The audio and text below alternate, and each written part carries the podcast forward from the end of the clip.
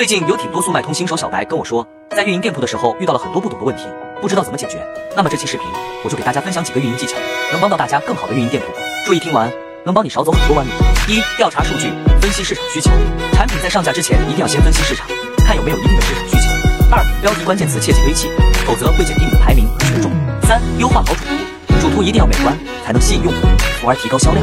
可以给产品做一些主推款、引流款和利润款。